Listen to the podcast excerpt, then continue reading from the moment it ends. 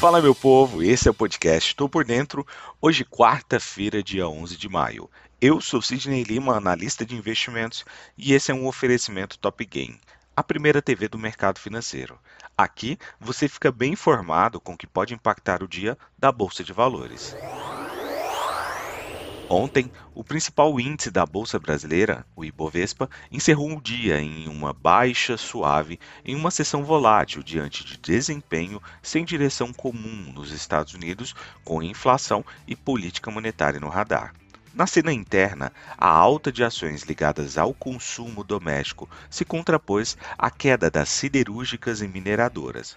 Uzi Minas liderou a queda do setor siderúrgico, ainda que tenha devolvido parte relevante das perdas no final da tarde, após a associação do setor dizer que o governo estuda redução de imposto de importação para o vergalhão, produto que não é vendido pela companhia, e não zerar a taxa para aço em geral. Do lado oposto, Petrobras, Natura e Bradesco foram um destaque de alta. O Ibovespa caiu 0,14%, fechando o dia em 103.109 pontos, a quarta queda seguida. O índice alternou ganhos e perdas durante todo o dia.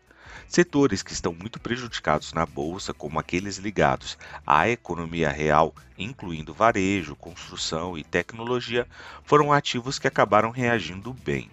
O dado de varejo veio positivo, acima do esperado, e de desaceleração na primeira prévia de maio do índice de inflação IGPM.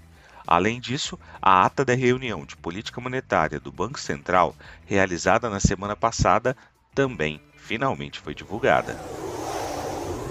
Nos Estados Unidos, os índices S&P 500 e Nasdaq avançaram com alta de ações de grande crescimento após uma forte queda na segunda-feira, em meio a um recuo dos rendimentos dos títulos dos Estados Unidos.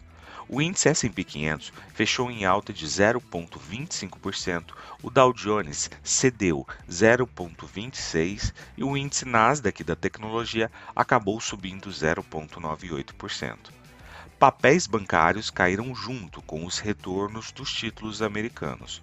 O yield da nota de referência de 10 anos recuou de uma máxima em mais de 3 anos para menos de 3%. O índice Dow Jones também fechou em queda em um pregão agitado.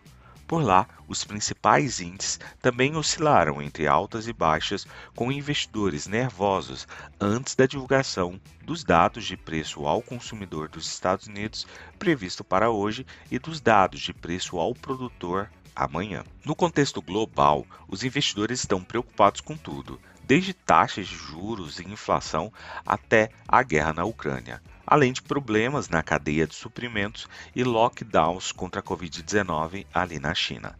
As ações da Apple subiram 1,6% e deram ao S&P 500 e ao Nasdaq os maiores impulsos. O índice da tecnologia subiu 1,6% no dia e liderou os ganhos setoriais do S&P 500. O índice de crescimento do S&P 500 ganhou 0,9%. Na Europa, as ações tiveram alta em relação a mínimas em dois meses nesta terça-feira, conforme caçadores de pechinchas voltaram a comprar papéis combalidos após uma forte liquidação, decorrente de preocupações com uma acentuada desaceleração do crescimento econômico global. O índice pan-europeu Stock 600 fechou em alta de 0,68%, com quase todos os setores em território positivo.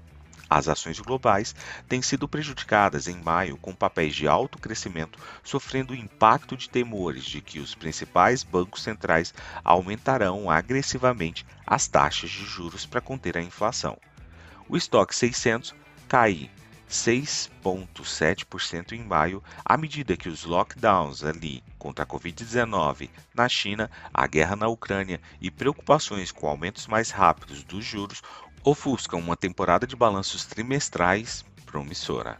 Autoridades do Banco Central Europeu também se tornaram mais firmes sobre a normalização mais rápida da política monetária, conforme a inflação atinge recordes na zona do euro. Na Ásia, as ações do Japão subiram após o fechamento de quarta-feira, com ganhos nos setores de gás, água, minerais não metálicos e também do varejo. No encerramento em Tóquio, o Nikkei 225 teve alta de 0,18%. A volatilidade do Nikkei, que mede a volatilidade implícita do Nikkei 225, caiu 2,14%. Partindo para o petróleo, o preço subiu na manhã dessa quarta-feira na Ásia, com os investidores aguardando dados econômicos dos Estados Unidos e da China. Os investidores ficarão de olho nos preços de fábrica da China em abril e no índice de preços ao consumidor lá nos Estados Unidos. Um dólar mais forte, em particular, afeta commodities como o petróleo, que são precificadas no dólar. Além disso, o mercado de petróleo foi abalado nos últimos tempos pela invasão da Ucrânia pela Rússia e pelos bloqueios de Covid-19 em toda a China. A guerra abalou a inflação, elevando o custo de tudo, de alimentos a combustível. A gasolina de varejo nos Estados Unidos atingiu um recorde antes da temporada de verão. Após um início robusto, o petróleo ainda subiu mais de 30% no ano, sustentado pelas economias se recuperando de pandemia. Autoridades da Arábia Saudita e dos Emirados Árabes alertaram que a capacidade ociosa está diminuindo em todos os setores de energia à medida que os produtores reduzem os investimentos, elevando os preços. O Instituto Americano de Petróleo informou que os estoques de petróleo dos Estados Unidos aumentaram 1,62 bilhão de barris na semana passada. Os estoques de combustível também aumentaram. Na agenda econômica de hoje, temos divulgação de dados importantes, com IPCA aqui no Brasil às 9 horas da manhã, IPC, que está relacionado à inflação lá dos Estados Unidos, às 9 horas e 30 minutos, e às 11 horas e 30 minutos temos divulgação de estoques de petróleo bruto. Partindo para as cotações, agora que são 7 horas e 2 minutos do dia 11 de maio de 2022, o mundo continua respirando aliviado. Quem sabe a gente tem um dia melhor por aqui. Trio norte-americano navegando em terreno positivo com Dow Jones a 0,80% de alta, S&P 500 a 0,94%, Nasdaq Bolsa da Tecnologia a 1,08% de alta. A Alemanha, através do índice DAX, sobe 0,72%, puxando a maior parte dos seus pares também para o terreno positivo. O índice VIX sinaliza uma queda do temor, um positivismo dentro do mercado, com o índice VIX caindo 1,93%.